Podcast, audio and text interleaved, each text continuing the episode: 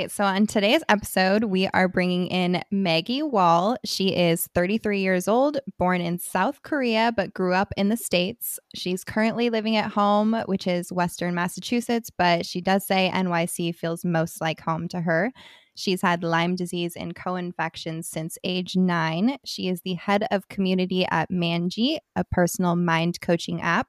She works to build global awareness for how we can overcome limiting beliefs and biases to evolve our mindset and expand our self worth. So, Maggie, we are super excited to have you here today. Go ahead and say hi to everyone. hi, thank you so much, Jess and Haley. I'm so excited to be here. Thank you for sharing your platform with me to talk about stuff that I love. And uh, I'm super, super into this. I will say you're definitely one of my top choices as a guest for the podcast, just in like the mere fact that you're so easy to talk to and you uh, bring this like light-hearted feeling to every conversation whereas like you can get really deep but you still keep it like fun. You know what i mean? And like you laugh a lot and i love that because i laugh a lot so. Yeah, we can definitely feel the energy. I love it. Oh man i love it too. Something about you Jess just makes me like open up and makes me laugh. So I don't think I'm like on par that funny, but I feel funnier when I talk to you. So it's it's a compliment to you too. We're both silently laughing right now. I know you're muting yourself. I'm gonna mute myself and laugh.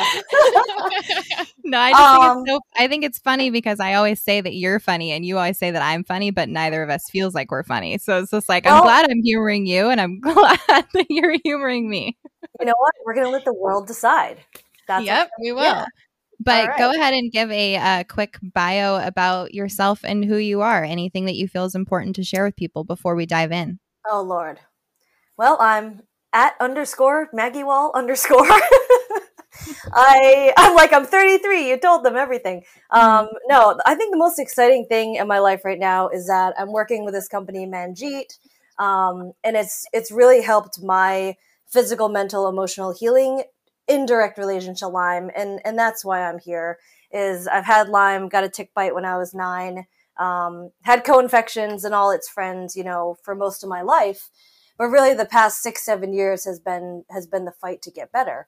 Um, and you know, the punchline is I've done so much, as we all have, to seek externally, right? Because you have to. Western medicine, Eastern modalities, palliative treatment you know self-care detoxing but so much of that seeking externally um, financially my resources came to it came to a halt and um, and emotionally and spiritually as well. Um, so you know enter mind work. It just happened to be something that i started working with my best friend and got to experience and i'm getting to experience this personal mind coaching to overcome these biases about my emotional state, but also for me, my physical state and improving my physical state. So I'm not suffering so hard every day. Um, so that, and I'm living at home and I adopted a cat a couple months ago. And uh, those are my two passions right, right now. I love it. Um, so I know that you were diagnosed like pretty early in life with Lyme and co-infections, but like I want to kind of start with talking about what was life like before you obviously went into the mess of a world that Lyme disease is. Oh, um, well, I'm actually kind of curious because you, so you said you got bitten by a tick when you were nine. Did you know immediately that you had contracted Lyme disease? No. So I, um, so okay, so I got. this is how all Lyme patients start. They're like, there's so many millions of things in my head, but let me mm-hmm. roll. Let me roll back. I got a tick bite when I was nine behind my head, and most of this is paraphrased through my understanding from like my mom, um, like most of my childhood because I forget things because of Lyme. um, so I got this tick bite when I was nine behind my ear, behind my right ear, and I do remember that it was fully embedded for over 24 hours. Um, and you know they kept bringing me back to the doctor and to dig it out really. And at first they sort of like spider strapped held me because they thought i'd freak out. And oh my god you know i i remember i remember that. I remember being like under a dim under one dim light bulb in my mind like with all these all these people hovering over me trying to get this tick out, and it was moving at first, which is I know so disturbing to hear for people with Lyme. But anyway, um, you know, punchline is uh, my mom begged for doxycycline, couldn't find a pediatrician pediatrician to give it to us. Um, so I never got treated with antibiotics. Didn't know I had Lyme. um, the spot behind my ear was clearly uh, clearly infected. Um, it didn't spread. I didn't get a rash. Two weeks later, I woke up and I just couldn't get out of bed. Um, so of course something was wrong. So I, I never knew I had Lyme until I was 21. But at age nine, my mom knew two weeks later. You know, I had I had one kid. You know, who I adopted. This is what I signed up for. All of a sudden, I have all of a sudden I have a different kid who can't get out of bed. Um, mm. So you know, probably the physical stuff I'd you know change the most. I guess what I noticed is like um, I was a big reader. Suddenly, didn't process the same. It wasn't degenerative, but um, you know, I became a visual learner, and I couldn't pay attention, hold focus on books anymore. Um, I had was a killer. I'm like killer. I was an okay athlete, and I, you know, played tennis a lot. And I noticed like as you, there's so much like juking in tennis, and like my knees just couldn't handle it anymore. And I remember being so like I was so good at this. I was like the best. Like why can't I do this?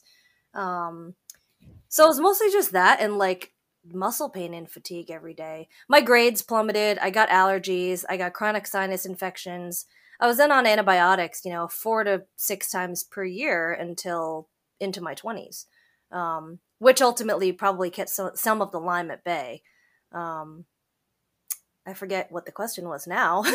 so, so my question is, um, because you got bit at nine, you said you didn't find out diagnosis in 20, 21. Was that yep. correct? Yes. So, absolutely. but you were still like attempting treating whatever was happening to you, right? Like before yes. you actually got the diagnosis? Uh yes. So I actually went to um a pediatric rheumatologist um and his his personal doctoral or diagnostic theory was that Lyme is over over diagnosed in children. This I'm this was in I'm really bad at math. I don't know how old I was when I was nine or ten, but but I'm 33 now. So, um, someone please do the math. So this I won't be me, Haley. That's person, on you. I'm so struggling. This, I think 24 years. What is that? Yeah, I think, I think 24 years. Well, so I was still nine or 10. You know, it was like, I mean, two weeks later, my mom saw something was wrong and we started seeking doctors. You know, I went to my pediatrician, went to infectious disease, finally went to a pediatric rheumatologist. um, and uh, sorry, I'm trying not to like pathologize this, but um, he diagnosed me with fibromyalgia, which, as we all know now, is more a collection of symptoms rather than like an onset of disease. Uh, mm. or, or, per my opinion, I'll say the disclaimer: I am not a doctor. I'm not a nutritionist. Please don't take anything I say to be of of real medical value.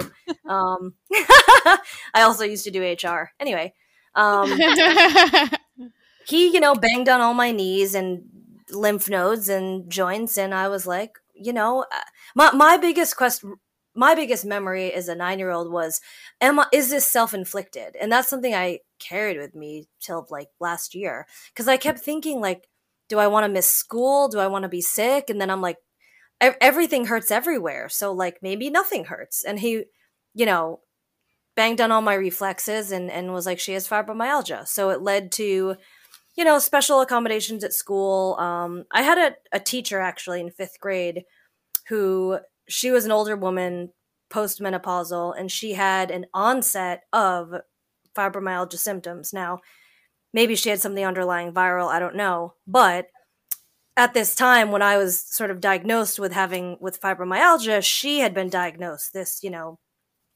65 year old woman, and she gave me special care and attention in school and really made me feel like we had a commonality and that I wasn't alone. Oh, that, I love that. Yeah, and she had been a healthy, functioning person whose body didn't hurt um, first, obviously, so long, and then she had a trauma happen. Uh, I don't know what it was, something, an accident, and then she had this onset of symptoms. So, um, wow, yeah, that was the first person I remember who my, you know, I would be at the water fountain and my legs would sort of give out and I would fall and be embarrassed, obviously. Um, mm-hmm. But it's not like my mom was like, oh, that's because of your Lyme, which in hindsight, I'm really thankful for. You know, my parents never treated me like I was different, never. I never knew anything was wrong. I was like, well, I just fall down sometimes. yeah. um, yeah. Um, when you got told that it was possibly fibromyalgia, what did they suggest you do to help alleviate anything? Really, um, you know, really like not so much. I started taking Elavil. I forget the real name for that, but it was something to help me not fall asleep but stay asleep because my biggest uh, issue slash now we know it's a symptom was muscle twitching so much sharp mm-hmm. pain and muscle twitching um, and I would just twitch all night and like and it wasn't just my legs it wasn't like a restless leg it was like arms neck shoulder um what was I saying? yeah. So I was twitch and wake up. So they gave me something to help me stay asleep. And beyond that, my mom would roll like Campbell's tomato soup cans on me in the morning, every morning forever. Um, and she would just, she'd be like, well, now we take the extra time to do this. And like, after cheerleading practice, I would come home crying and she would help me do bodywork stuff. So she really took care of me um, in in every way, but but but especially you know figuring out things that would just help me physically have an easier time. You know, getting special seats for cars, stuff like that. Um, yeah. Your mom sounds absolutely amazing. Oh yeah, let me just give the biggest shout out at Puff Wall if you want. P U F F. Listen, P U F F W A L L. Um, I'm following. she is my biggest supporter. Um, a- a- as is my dad. You know, both of them. I feel obviously incredibly grateful and lucky, and all the words. Um, but she, you know, as we all have, like she's helped educate herself, you know, about supporting someone with chronic illness. Um, she also just happens to be a fantastic sort of manager and um, people person, and I don't know. Anyway, I won't. Uh, I could go on and on. to be quite honest, I have like always wondered what I can use around my house for muscle pain, and I never once thought about a can of soup. And now I'm mad at myself for never, never having thought to roll a can of soup on my body. I'm like, I might try this tonight now. So we can we can add this to the, the snacks thing later. But seriously, I am like, I have so many cans of soup. What the literally. hell? Best. It's like a like before the foam roller, there was Campbell's. Seriously, exactly. Chicken, tomato, vegetable. Not my favorite, but tomato seemed to help my muscles the most. um, oh my god, I love it.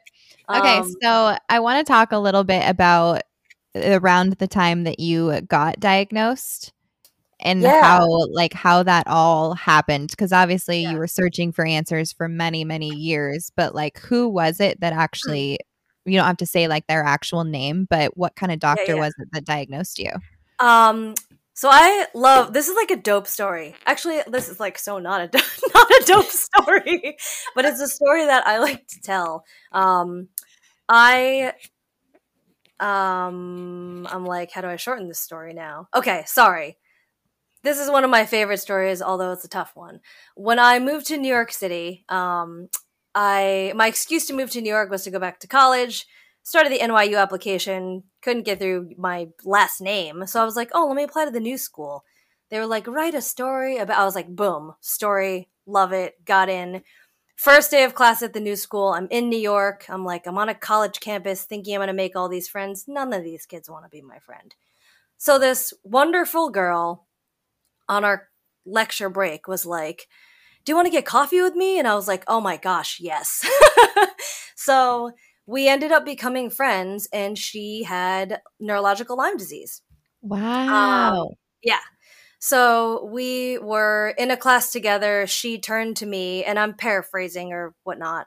She said, You know, um, I'm going to have a neurological breakdown or slowdown. I forget her words. Can you help me? And I was like, sure. My my biggest worry was like I'm gonna miss class. She's like the professor knows, you know, in a two minutes I'm gonna be having you know major mental struggles and challenges. You know, can you just get me home or whatnot? So this was the first time that I saw a person suffering from something I knew nothing about have sort of I don't know what the right term is. I apologize, but a neurological slowdown. Um, and she sort of just melted in my arms out- outside. Um, so I got her home and she directed me to hook her vitamins up to a port.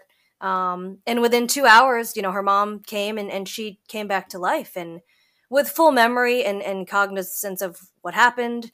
Um, and I was very aware that she was aware emotionally. Um, if not able to communicate, she was aware of what was happening. So it was a very interesting experience. Eight months, six months, eight months into our friendship, um, she was like, I think you have what I have. And I was like, oh God, my one friend is like, I don't know. I'm like, this seems wild to me. But I got to bypass a lot of the bullshit because she sent me to her doctor, who was an LLMD in New York City, did Stony Brook. I think I did IGeneX. Um, and this was years, years ago. So it was before IGeneX was really, you know, uh, so commonplace. Got diagnosed with past exposure to Lyme, and my LLMD was like, basically, that means you have Lyme now, and let's look at what your active symptoms are. And that was it. So I have my friend to thank. Um, that wow. story gives me chills. That's like absolutely incredible. And that she has, you know, I wouldn't say fully, but but I've I've watched her over the years recover from Lyme and um and really do a lot to to help other people. But I'm just lucky that I met her and that I met my first doctor, who was my only Lyme doctor, really, um, until recently. Can I ask where you lived before you moved to New York City? Oh, yes. I got bit in Connecticut. okay.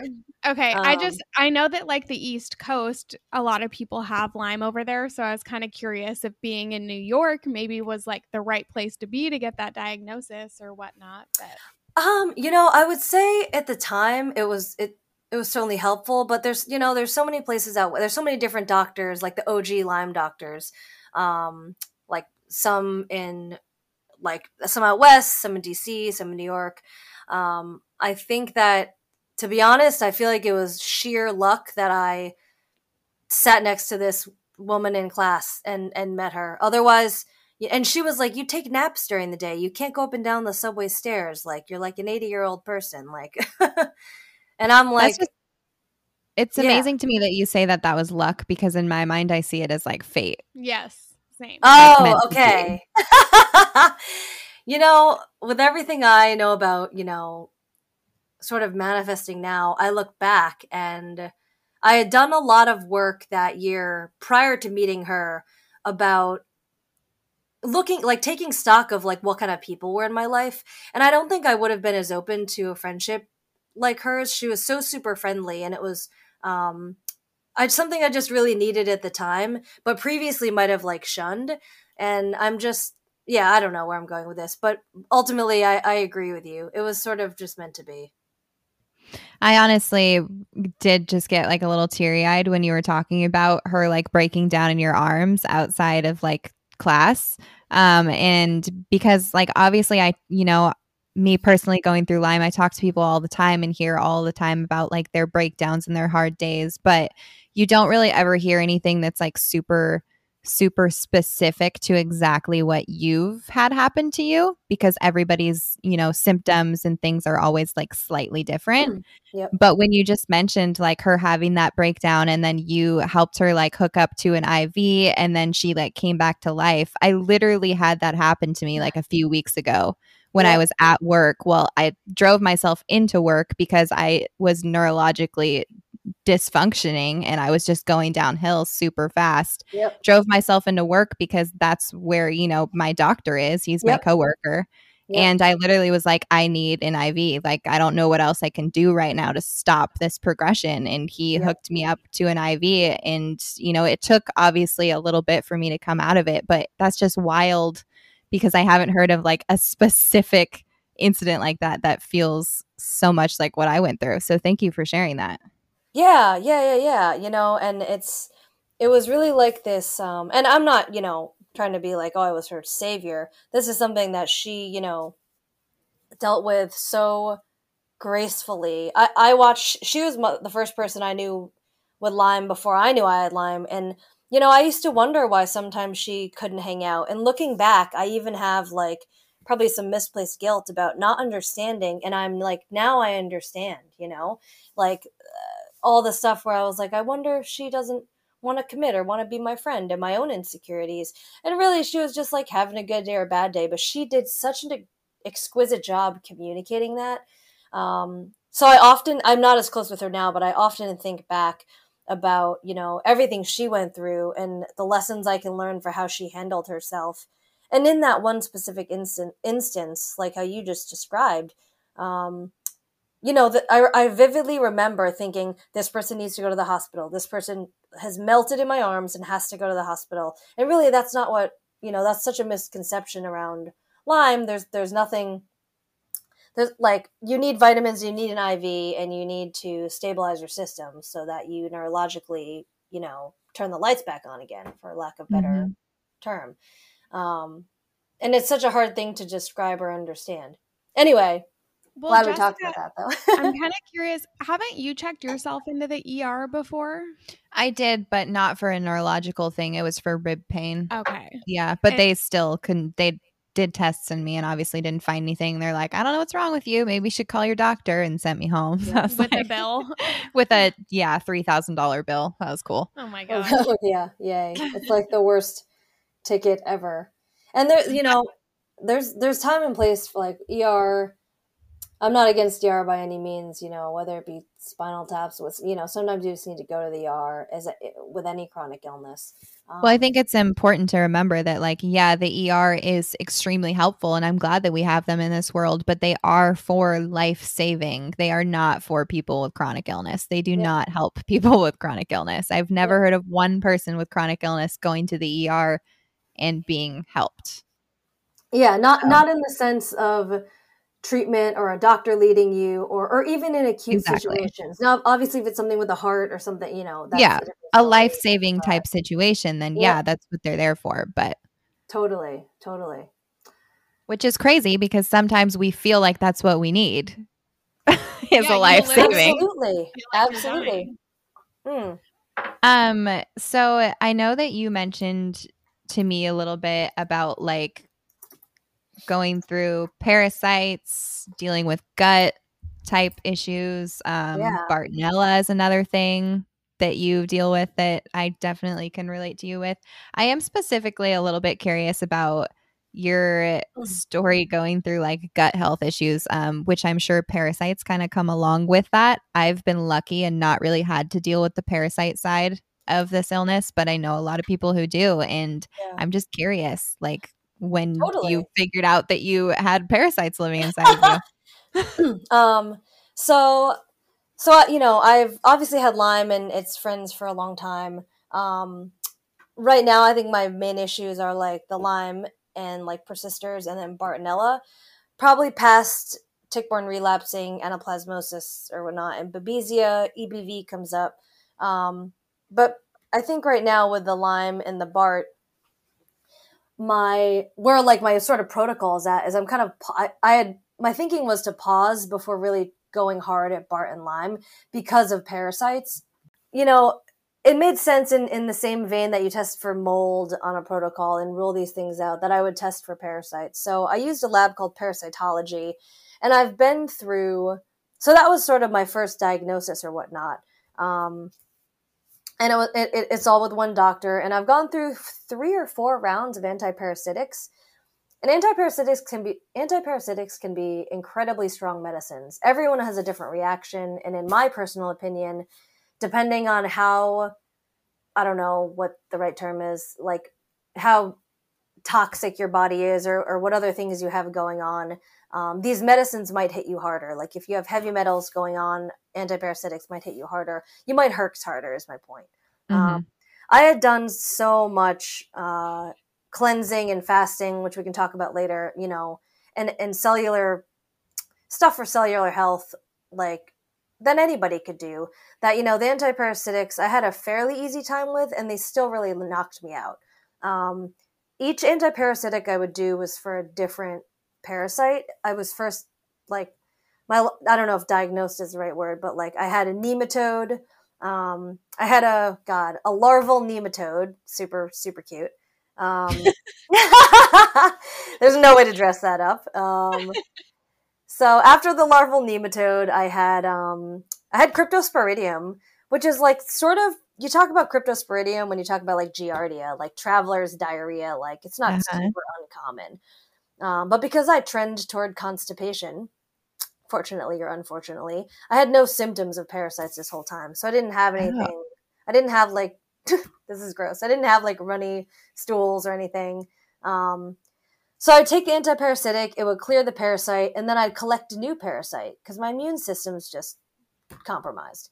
So after mm-hmm. four rounds of antiparasitics, I said, you know what, I'm I'm happy that the tests from the same lab are coming back cl- clear, but I think that it seems like I could go down this road forever. Um, mm-hmm. So I wish I had like a good advice for people on that. Um, the other sort of side of it that I'll offer is that, um, you know, some some of my LLMDs have you know conf- conflicting opinions or whatever, and that the best way or only way to get a positive parasite analysis is the old school days when you'd go in and you'd go to the bathroom there, or like I don't know, run from your apartment carrying your hot stool and be like, test this, test this right now. Um, not to be funny or gross, but so you know, is it is it a black hole? I don't know. Um, it's something that I think helped some of my symptoms minorly, but my bloating and distension.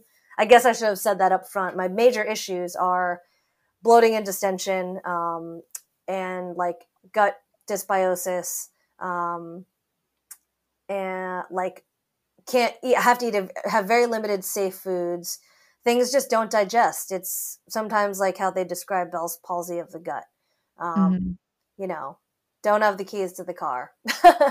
just, um, so yeah, so the parasites right now is something I've, I've done this sort of protocol. Um, and the only other thing I did for that was rectal ozone insufflations. Um, oh yeah, which, we're talking about that. Yeah. That sounds so, actually horrifying. actually, I have to say, for all the things recreational or other medical or otherwise that I have chosen to do for health and put up my butt. Rectal ozone is the most benign, pleasant, like lovely experience, I have to say. What does it feel like? Tell me what it feels like when you have the air going into your butt. Um, is it okay, like so, coffee enema like style? Like is that how this is done? what I used was there's this company, I think company or brand called Longevity, and it's a machine. And basically, this machine makes O3, makes ozone, and that is what it's. It looks like air, um, and you can. The machine emits the ozone into like a collection bag, or you can put it in a large syringe, and then you have a syringe of of the ozone.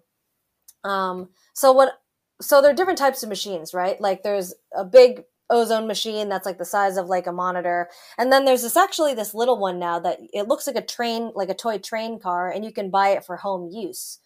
Um, and basically what I did was the you turn the machine on, and again, I, I don't know, you turn the machine on, it makes the ozone, um, and it fill it automatically fills up this collection bag with ozonated air. Um, and you close it off, you clamp it when it's done, right? so basically, on the collection bag, there's a little tube connected to like, I don't know if catheter is the right word, but it's a little tube and there's like a little, you know, soft thing at the end that is what you insert in your rectum.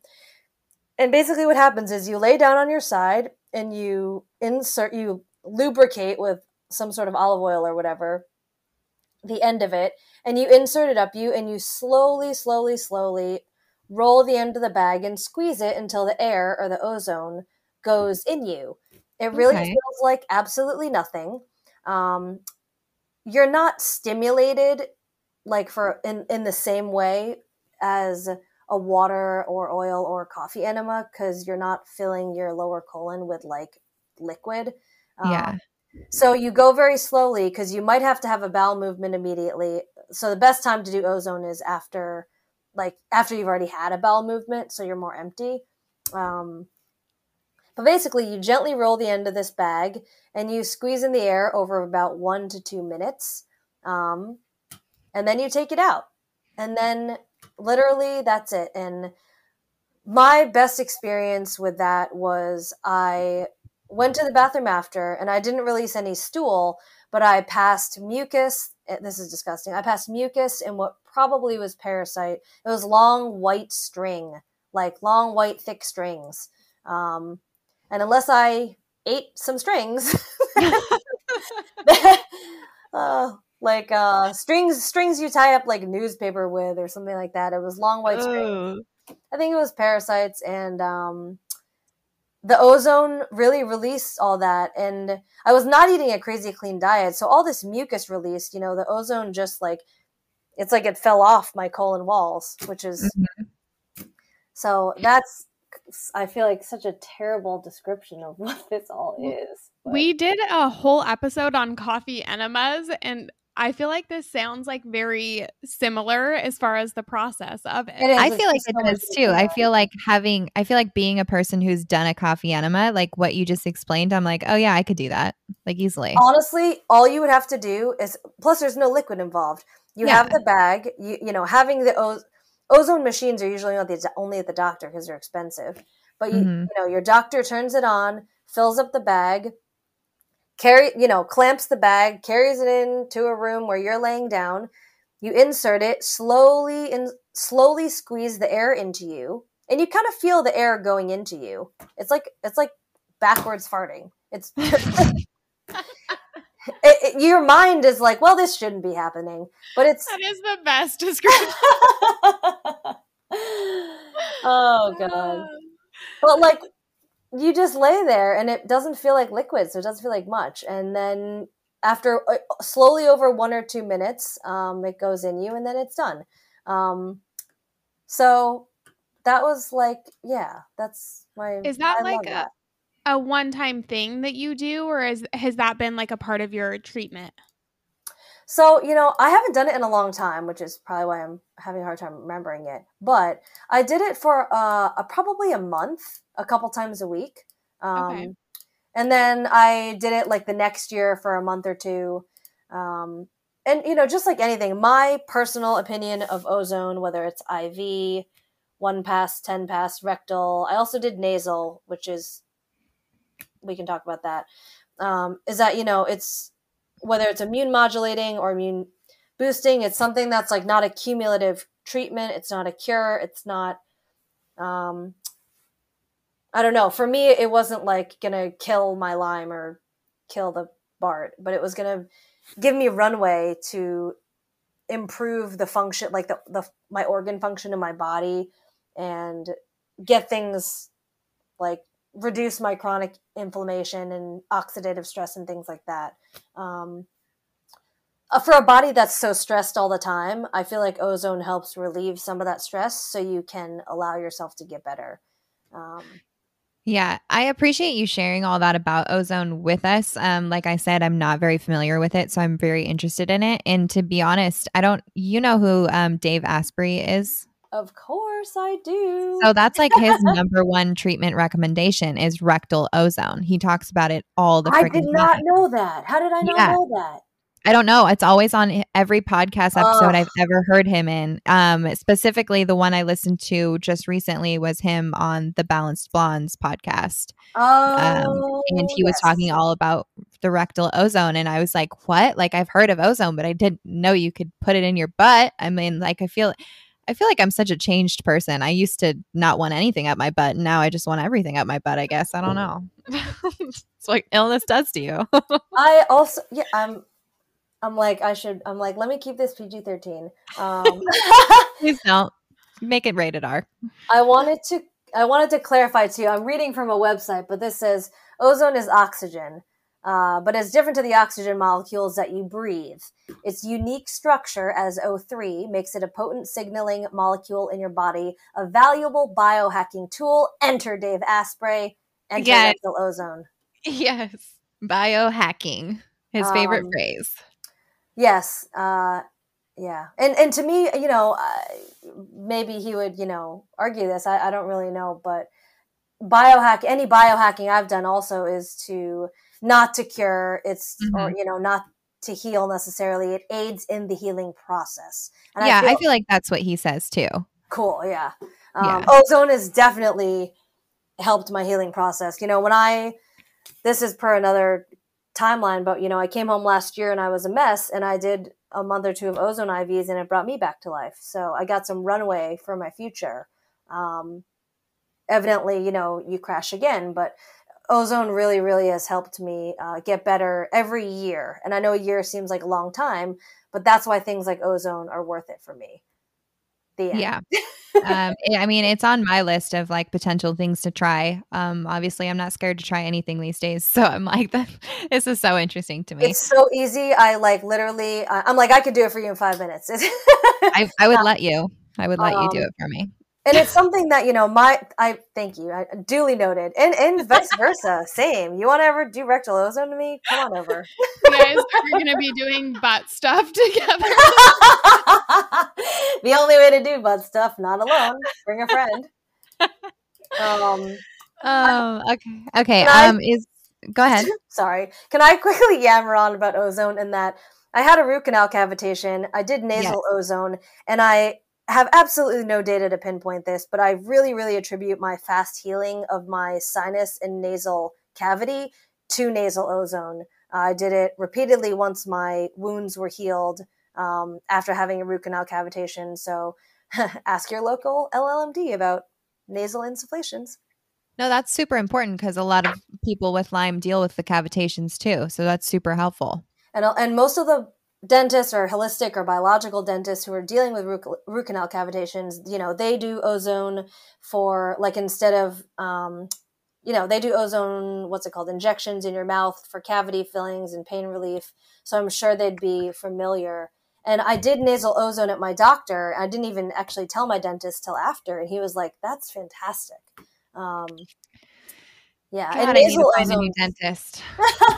I have tons of recommendations I can give you.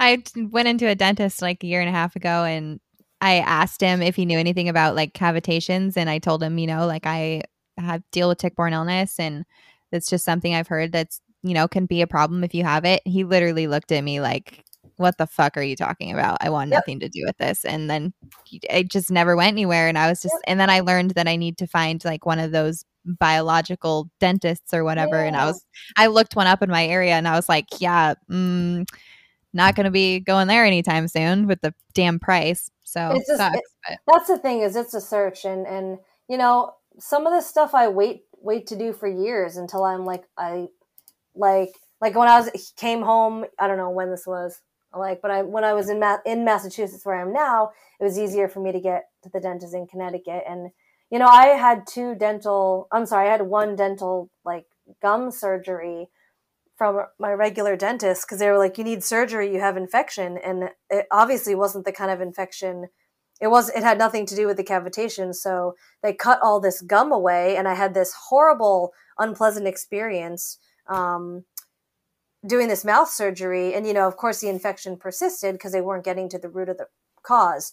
Um, and you know, I think it's just education. You know, they. I don't blame them. They just didn't know mm-hmm. what was really happening. Um, and then when I, you know, I will say the word cavitation and stuff sounds so scary, but that the process of the surgery and the the doctors who know what they're doing with these cavitations and the non-toxic implants, I it was the most I wouldn't say it's painless, but it was the most seamless process, very streamlined. You know, they spent all the time in the world talking to me, um, and it was just such a different different experience and i had such a, it was a more serious procedure and i had so much more ease with it and you get the infection out of your face and like my whole head felt better my, my eyeballs felt better really truly mm-hmm.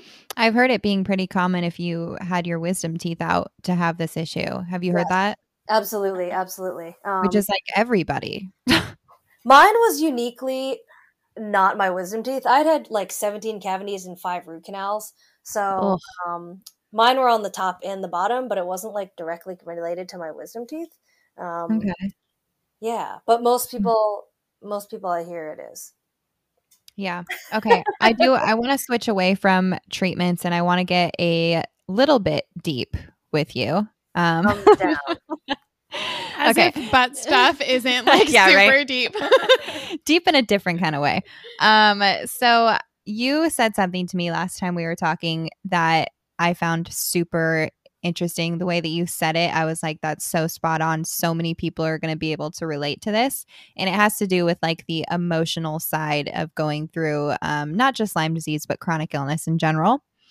And you mentioned about, you know, dealing with depression, but not mm. being mm. depressed and then dealing with like suicidal thoughts but not actually being willing to take your own life and like yeah. actually making the steps towards it but still experiencing those feelings because a lot of people don't know how to talk about that stuff they don't know what's actually going on they feel depressed they think life would be easier if i wasn't here anymore but they're like but i'm not suicidal because i haven't tried to be suicidal it's just this like thing that people don't really talk about and so i do want to kind of talk about it with you I it's like I have way too much to say on this. Um, and I'd love to talk about the role of therapy in in this mm-hmm. kind of stuff.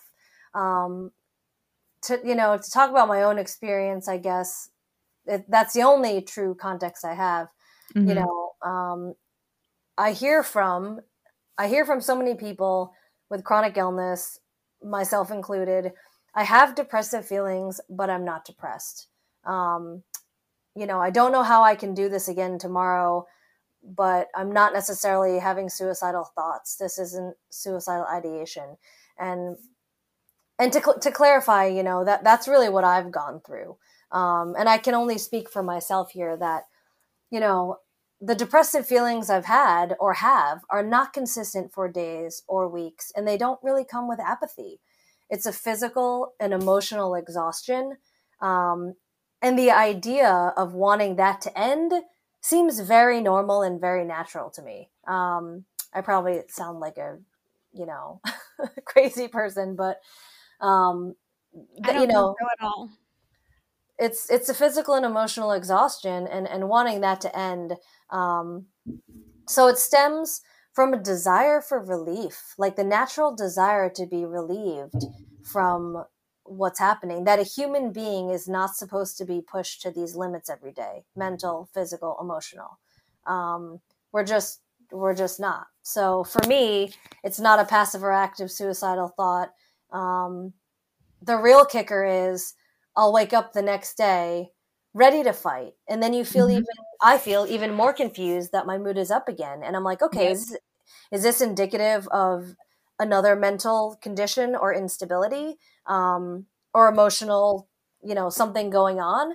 Um, and for me, it is indicative of something else. It's indicative of the cycle of tick-borne illness. And this is my, you know, this is my one experience.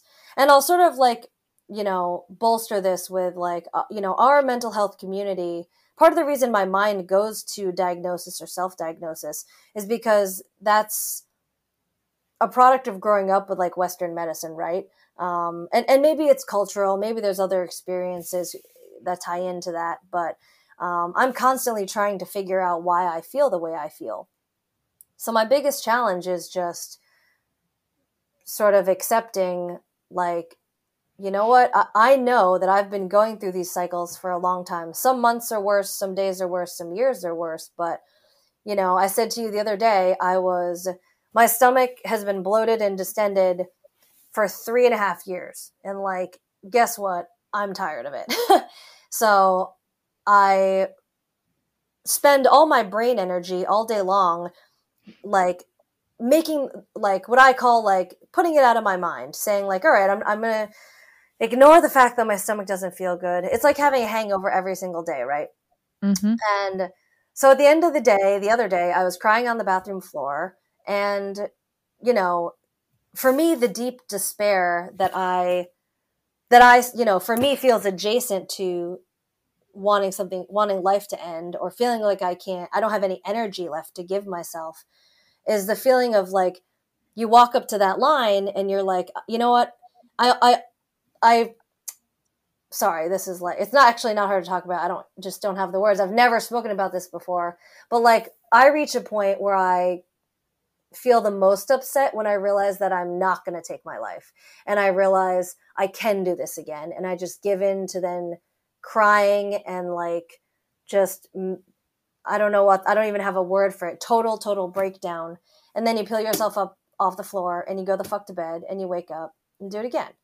Um, I don't know if that answers. I don't know if that answers your question. What a no, that that answers it perfectly, and I feel like I'm on the verge of crying right now because I feel like you did explain that exactly like what I needed to hear, and I know so many others are going to hear that and be like, "Holy shit, that is exactly what I needed to hear, and that is exactly what I feel like." Not supposed to be pushed to these limits every single day. Like it's no. just like th- like you break your arm, it fucking heals. Like you're not supposed to have a broken arm for the rest of your life. You're not supposed to break it over and over and over and over and over and over and over. You know, and it becomes mentally wearing, and then you start to, or I start to go into that mode of pathologizing or self-diagnosing. Like, why do I feel this way? Like, guess what? I feel this way because my stomach has been it's like having a stomach ache when people are like, "Oh, I have a stomach ache because I ate that." I've had a stomach ache for three and a half years. Like that's yeah. gotta that's gotta fuck you up, you know? Like it's like no laughing matter, but you have to laugh about it just to not. And I've been constipated since I was nine, but that's another yeah. story.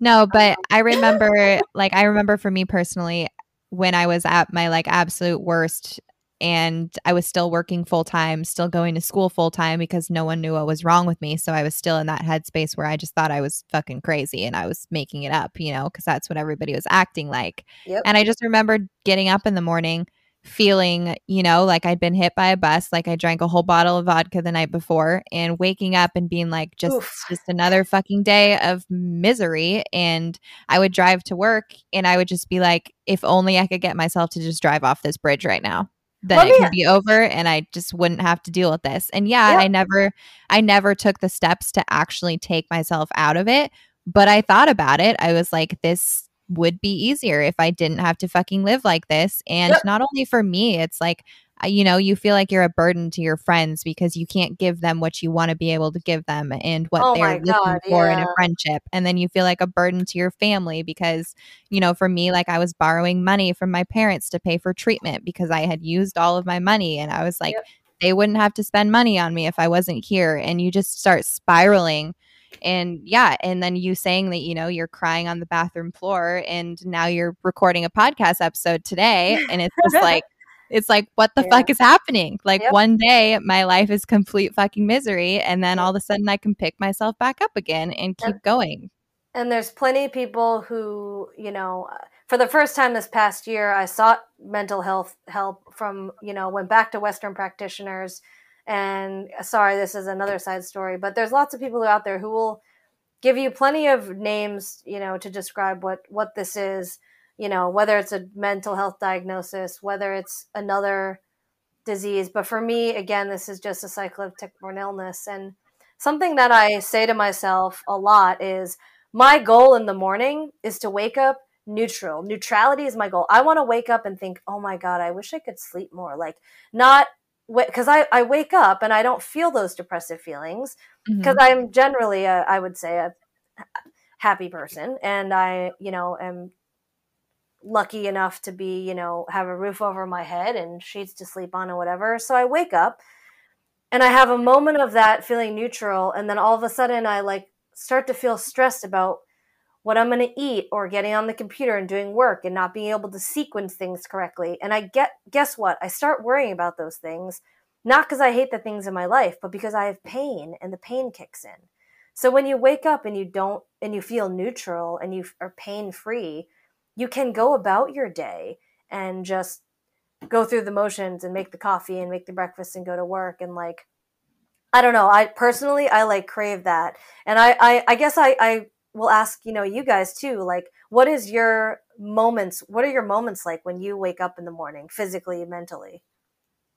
Uh well, I just like the fact that you said the word neutral because it is complete bullshit that my neutral is like what I'm striving for. You know what I mean? Mm-hmm. Like I've never put the word that word to it, but I think that's a perfect way to describe it because like I don't ever wake up and like jump out of bed and like I'm like fuck yeah, I'm going to take on this fucking day. Like I'm just going to go to work cuz that sounds super awesome right now. You know what I mean? Like Yeah, and I, it does, you know, like we can't separate ourselves as Lyme people from anyone else. If you feel that way every day, you know what? Like I can't handle that anyway. exactly, right? I'm going to uh, dose you in your sleep. but I know Haley, she has her own view on that, so you can chime in. Well, I mean, I obviously don't battle the kind of things that you guys do. Like I'm not waking up in pain. Um but I definitely can relate to kind of what you were saying when it comes to working on new goals for my business and feeling like like striving for that, but also being okay like not producing. And sometimes I think, like, oh, it would just be so much easier if I didn't make this my goal, or like, mm. I have no mm-hmm. idea what I'm doing. And it's it's those thoughts, but then again, I just wake up every morning and it's like I know that I can work towards my goal and it's like I might have those horrible thoughts one day, but the next day I'm going to wake up and I'm going to work on it because it yes, yes. so mm-hmm so much of that has come to light in COVID too. Like just, and it's, I don't know, Jess, you can speak to this. For me, it's almost, it's not necessarily Lyme awareness, but it's relieving because, like, as a, for me as a human being, nothing makes me feel better than not being alone or not feeling alone. And to have mm-hmm.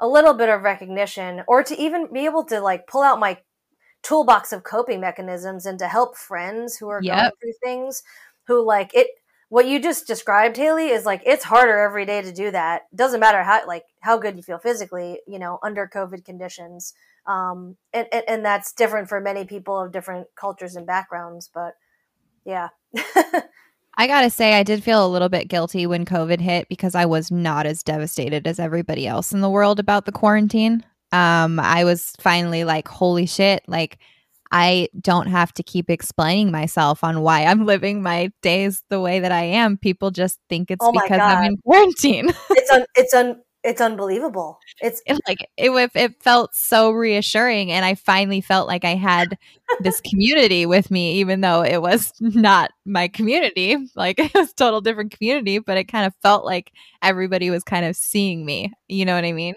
Yep, it's it's yeah. And you know, for me I speak about that on a very surface level. I think that there's so much more with COVID that I um part of, you know, my work with Manjeet is I've become, you know, much more socially globally aware and really dug into the things that I cared about that I just didn't make time to know about before, you know? So, you know, inclusive of the fact that COVID has obviously affect affected many affect blah blah blah blah blah affected people differently. Mm-hmm. I think just the soul, like looking at it, like okay, just everybody having to be home. There was like a ninety percent weight lifted off my communication, social interaction, all of that.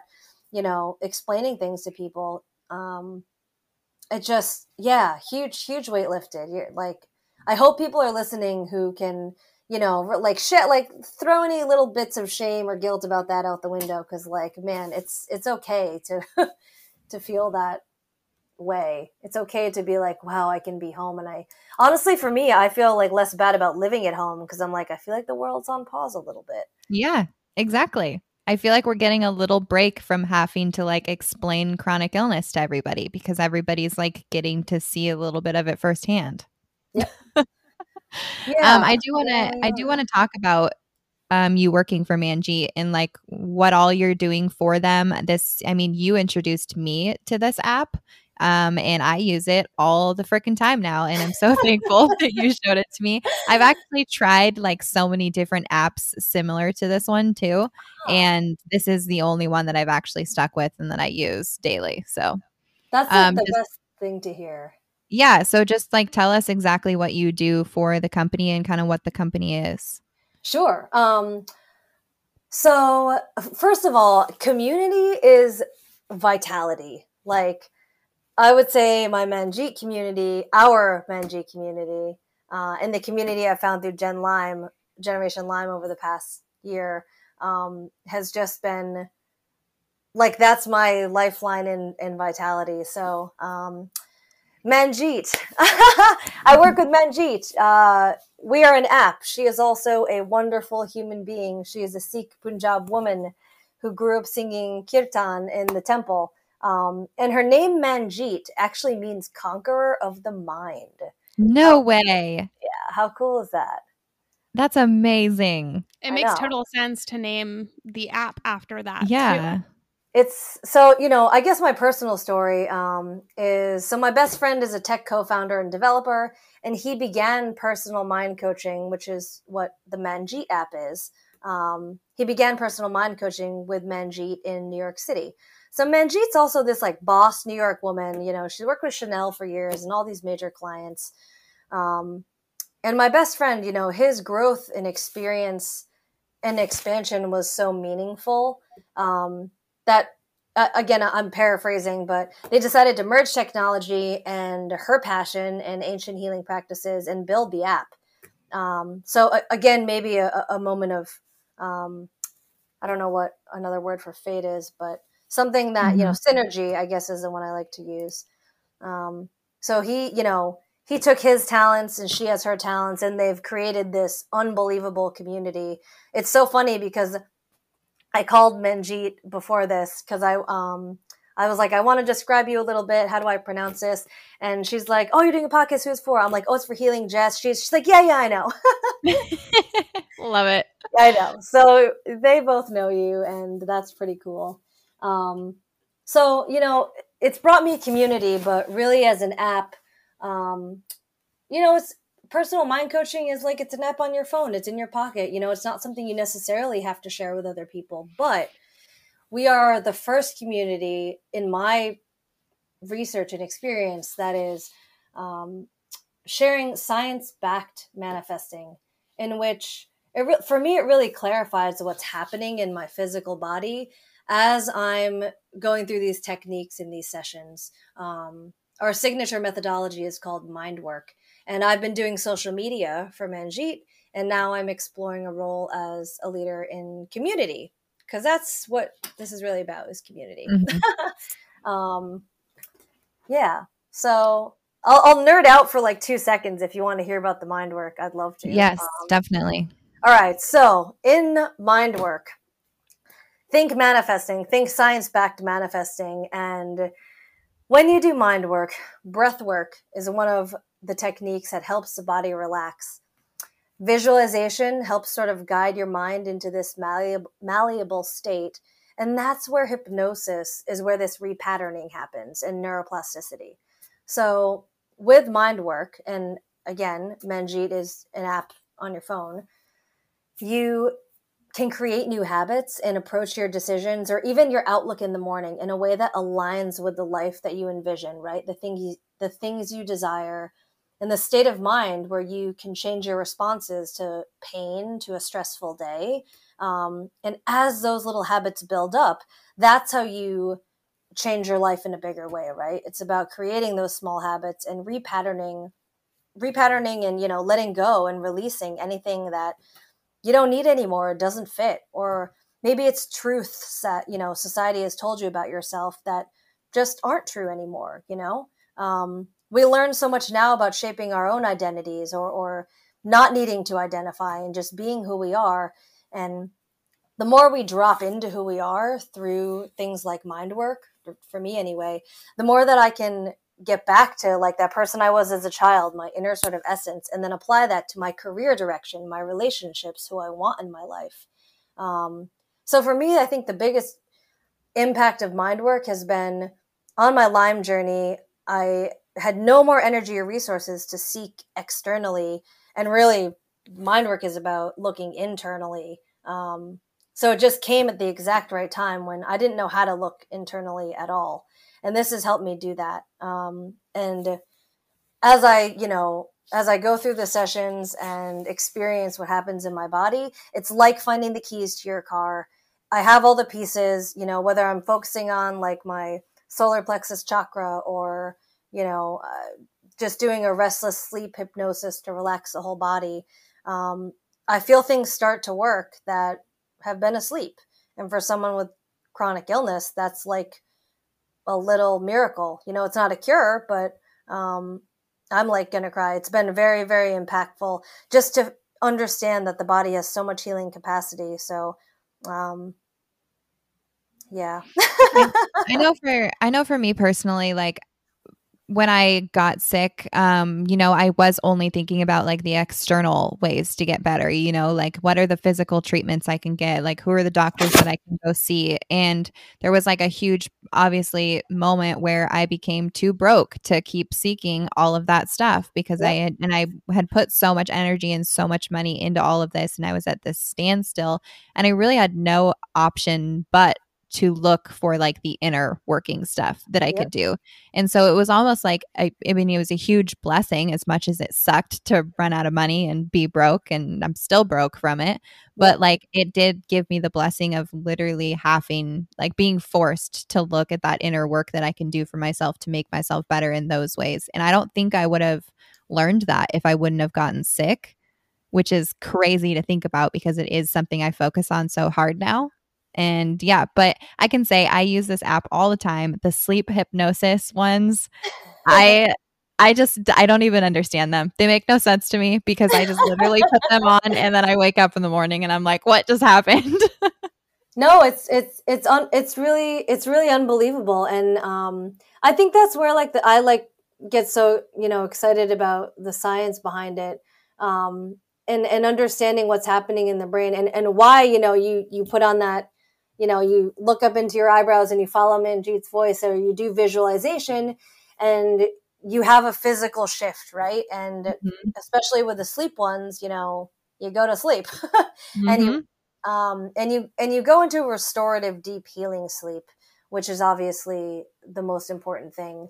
Um but yeah, you know, this has certainly been this has been my lifeline. This has been it, it, it also you know mind work works in parallel with the other things you're doing to support you know your your well-being.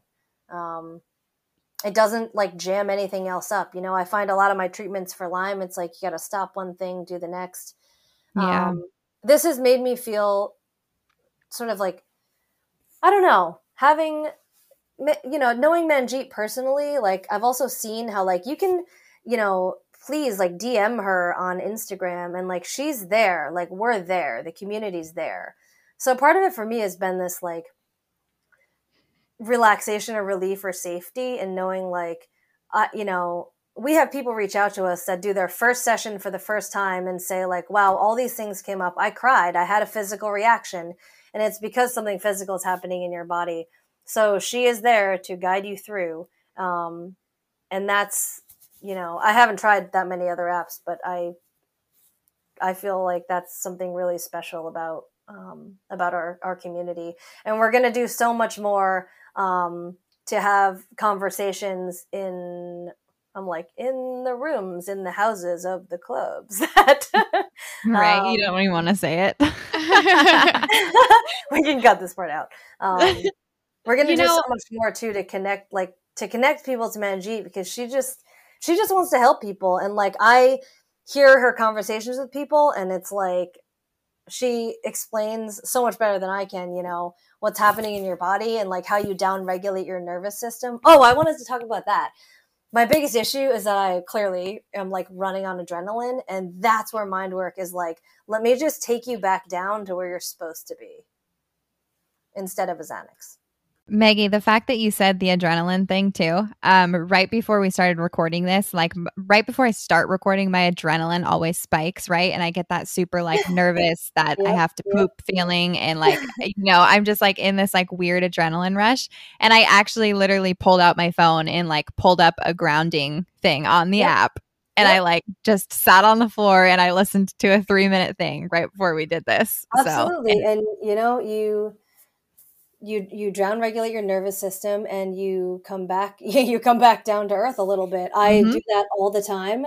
Um, that's the other thing is like i can open the app and do something for five minutes or 11 minutes or whatever mm-hmm. and it's super quick. Um, you know manjeet has worked with individuals for years and years. Um, most like you know her life headquarters has been in new york city.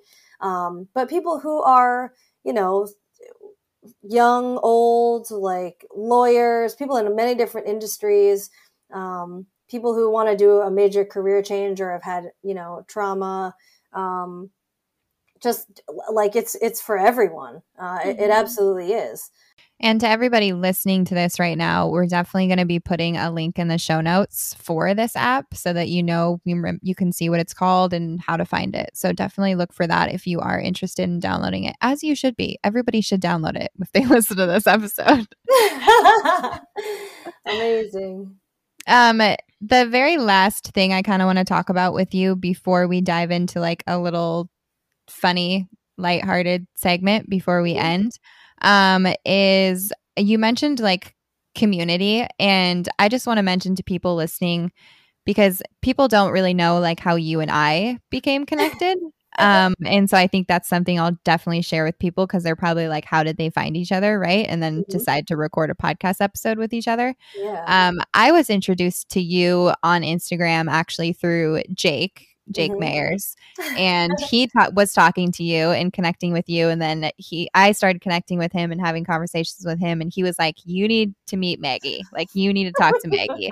so I started following you on Instagram, and then it, like it just grew from there. But then, like, um, I just think it's important to anybody out there who's listening to this who might be like newly diagnosed with Lyme disease um, Generation Lyme has been like a huge community that I have taken part in, um, and you've joined into Generation Lyme. So I just want to do a quick shout out to them.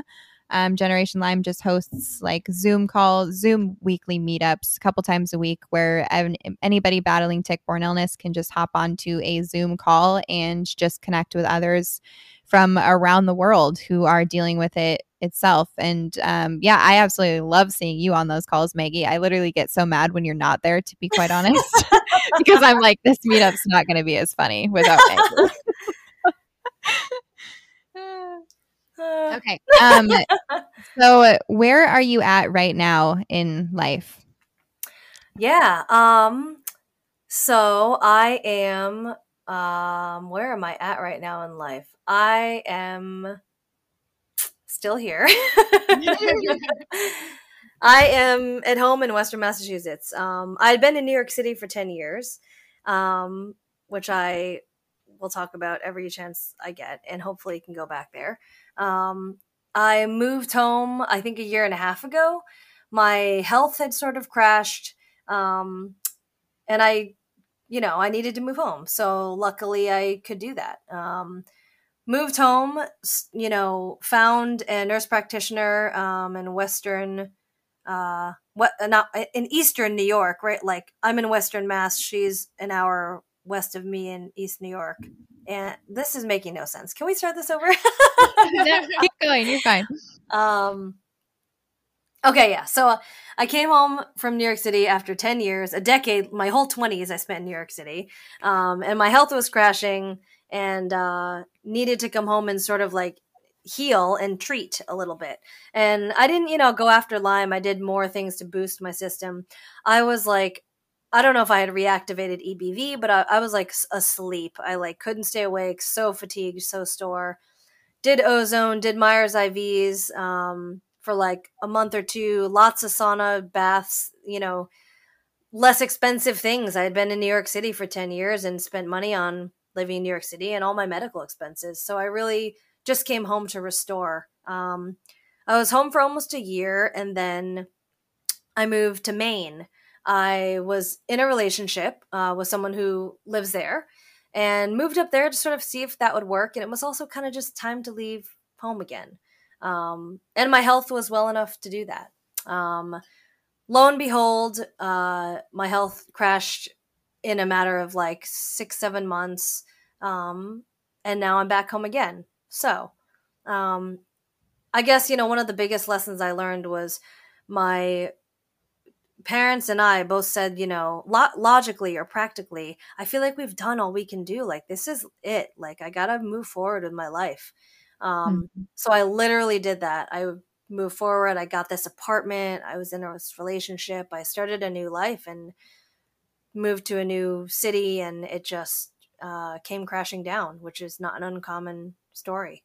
Um, so now I'm back home, in that time, I've adopted a cat and I've joined the Manjeet community. And for all the things that I could look at as loss, I've gained, you know, you guys in the Gen Lyme community. I have to say, like, I don't my my self worth, despite all of that, is so much higher because I finally feel like I'm like, I don't know, li- like listening to myself more, doing the things that I know I need to do rather than fighting them.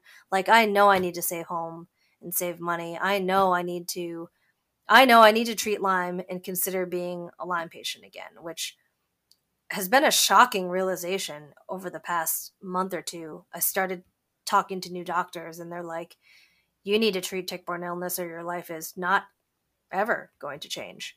Um, and that sucks to hear, but um, yeah. So tick-borne tick-borne illness in general is such an up and down thing and um, you know like it's hard to be financially stable enough to treat tick-borne illness with how expensive treatments are and stuff and so i think like i really wanted to ask you this question because it's important for people out there who are struggling with tick-borne illness to realize like it's not always you know hitting treatments head first. Like there's ups and downs. You go through times where you know you're not treating and you're just resting and then you finally get to a place where you're like okay i can you know go forward and try to treat again and then you get to a place where your health crashes and you rest again and then you get back to a place where you're like okay maybe i can move out on my own and do that you know like it's just so up and down and i hear a lot of people out there with tick-borne illness who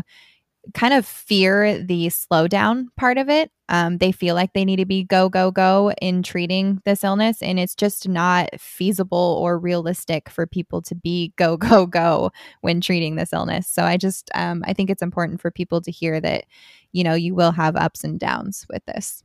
Yeah, no, I mean, you said it. You're, you're so right. Um, it can be like constraints financially. It can be just, you know, listening to your body when you need a break. Um, I think that so one of the one of the biggest things that I'm working on now is that I number one, I realized I haven't really treated I've only treated Lyme once, and that was when I was diagnosed. I I was 21, which you know was centuries ago now. Um, but I did um, into I'm like I'm 97. I, I did um, intramuscular shots of Bicillin LA, which is just penicillin. And that was my really only concrete Lyme treatment. I've done what a lot of people would call pseudoscience. Um, I've done a lot on my own to, you know, have a clean diet and uh, remove debris from my colon and things that, you know, a lot of things Dave Asprey talks about in terms of longevity and health. Um, but I haven't really treated Lyme, like, except that one time. So the thought mm-hmm. of going back into that now um, is daunting, but um, I guess sorry, I guess my point being that yes, things things always things are so unpredictable and for the type A personality, I guess that's my point. Like it's my biggest biggest challenge is to stop trying to figure it out. And my heart breaks the most when I speak with someone or a younger person with chronic illness who is like, okay, well, I think I need the Great Plains Lab urine toxicity test, and I need to do Vibrant Health, you know, mycotoxin and sensitivity, but do I need to do parasites? And like, what I've learned is that, you know, one, there are, there's so, like, number one, community helps you answer those questions. Number mm-hmm. two, community helps validate whether you have a doctor you should trust, um, mm-hmm. whether they're giving you good advice. So number three is just join a community. No. um, but that's but that's good. that's really helped me. And and but just even you know if you don't have a community yet, like like message me, like whatever you know, reach out to the people in your life and like when they tell you to slow down like just listen. Nothing's going to get better unless you slow down. And um I have spent a lot of time uh, pathologizing, saying like, well, maybe I, I woke up this morning and I'm more sore because I did the sauna and I herxed, or like, but maybe I'm more sore because like I'm just more sore, or I'm more mm-hmm. sore because I took a new med a week ago and something shifted. Like I cannot see inside my body with my own eyeballs or a microscope. and so I no longer I have to stop self-diagnosing. I have to stop pathologizing why things are the way they are. And for my type A personality or whatever, like one plus one never equals two. Already, one plus one equals two Monday, and one plus one equals seventeen on Tuesday. That is Lyme it will never make sense to me, but I have to surrender and accept that. Every day is different, and there's not always a reason.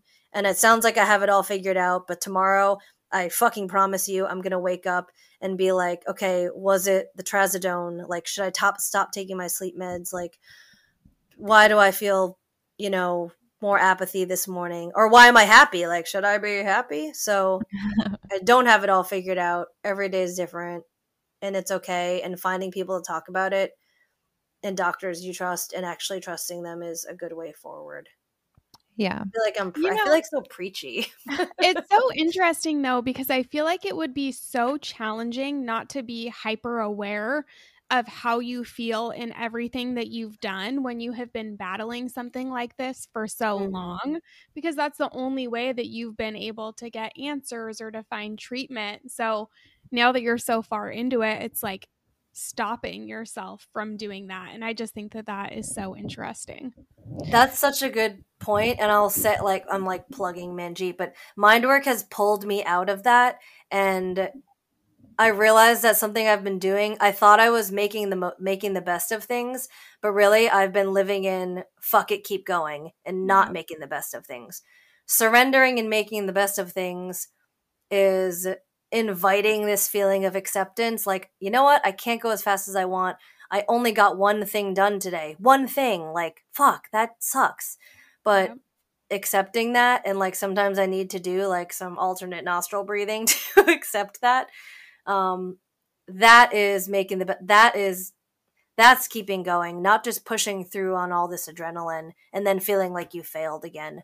So like i have to find things to help me break that cycle. Otherwise i just like, you know me, Jess. Like, I'm like, seem highly, highly, highly, highly functional, and I'm just driving myself into the ground. So, mm-hmm. yeah. Um, so I want to kind of start wrapping up here just because we are almost at an hour and a half. um, and we could literally talk forever, which is awesome. But um, I just want to thank you, like, again, for being here and being willing to do an episode. Um, it's, you know, it's stressful to record a podcast episode and it's not easy on, you know, anybody with chronic illness to try to sit and talk for this long so I just want to make sure that you know how much we appreciate you for showing up today. Um, before we let you go, we Maggie and I actually came up with something really funny oh, to talk yeah. about at the end of the episode. And as somebody with chronic illness, you get a lot of delicious foods taken away from you in life. And so we just wanted to share some snacks that we wish we could still like that we literally we would live off of them if we could. We are no longer allowed to have these things in our life.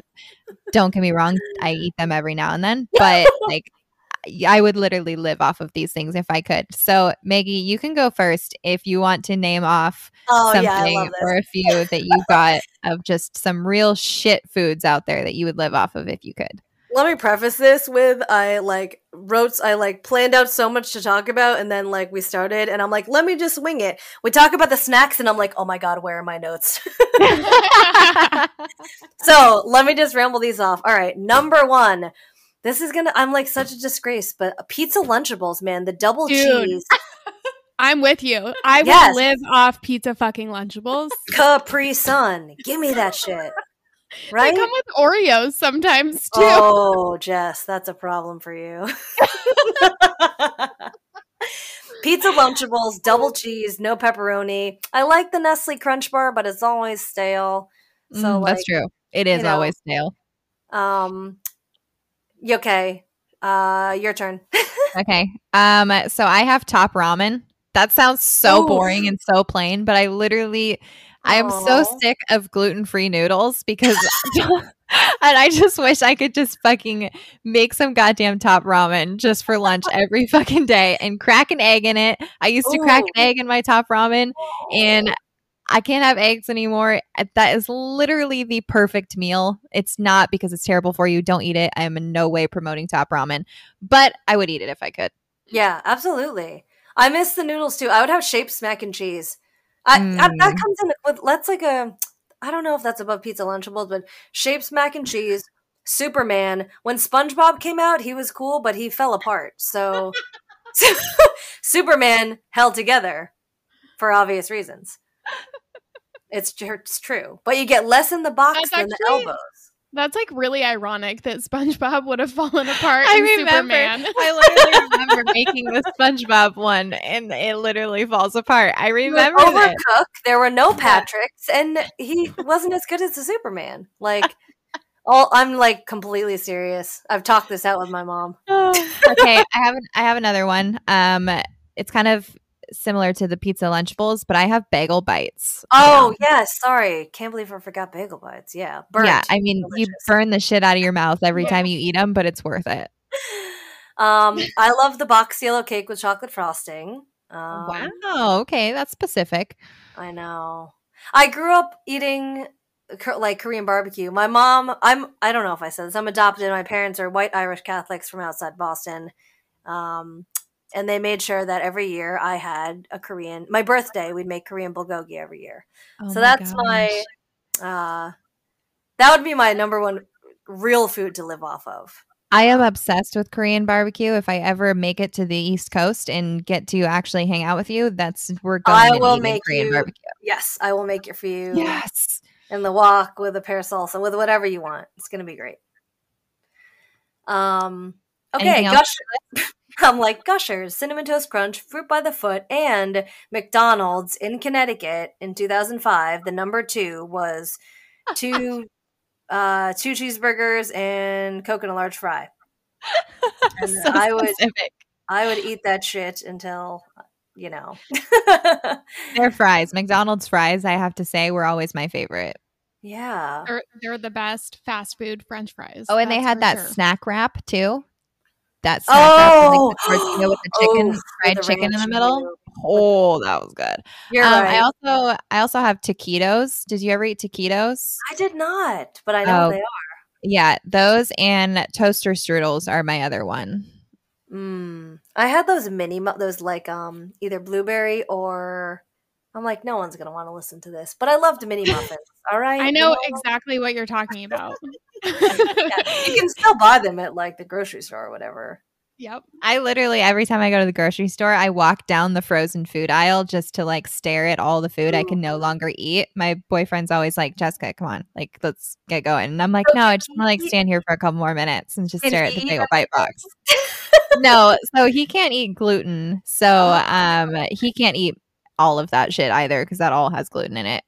Yeah. But he's just I like to just dream about it a little bit more than he does. I feel lucky being home because my mom does keto actually, and oh, my oh, nice. my poor father's like, if I eat another fucking cauliflower, I get, we have cauliflower, cauliflower mash, cauliflower ham casserole, but it's honestly, it's amazing, and I'm I'm happy they're being healthy, and then I get to eat that stuff too. Oh, um, oh man, yeah. Yeah. Got any more on your list, or was that everything? That was my entire list. No, I will say my like my healthy my my adult with adult human with Lyme disease indulgence is like the organic non dairy ice creams and like all the oh, vegan yeah. vegan baking. I made cassava pancakes before this, and they were amazing. So there's there's yeah. Oh, I don't know where we can cut this in, but I'm passionate about the whole fasting thing.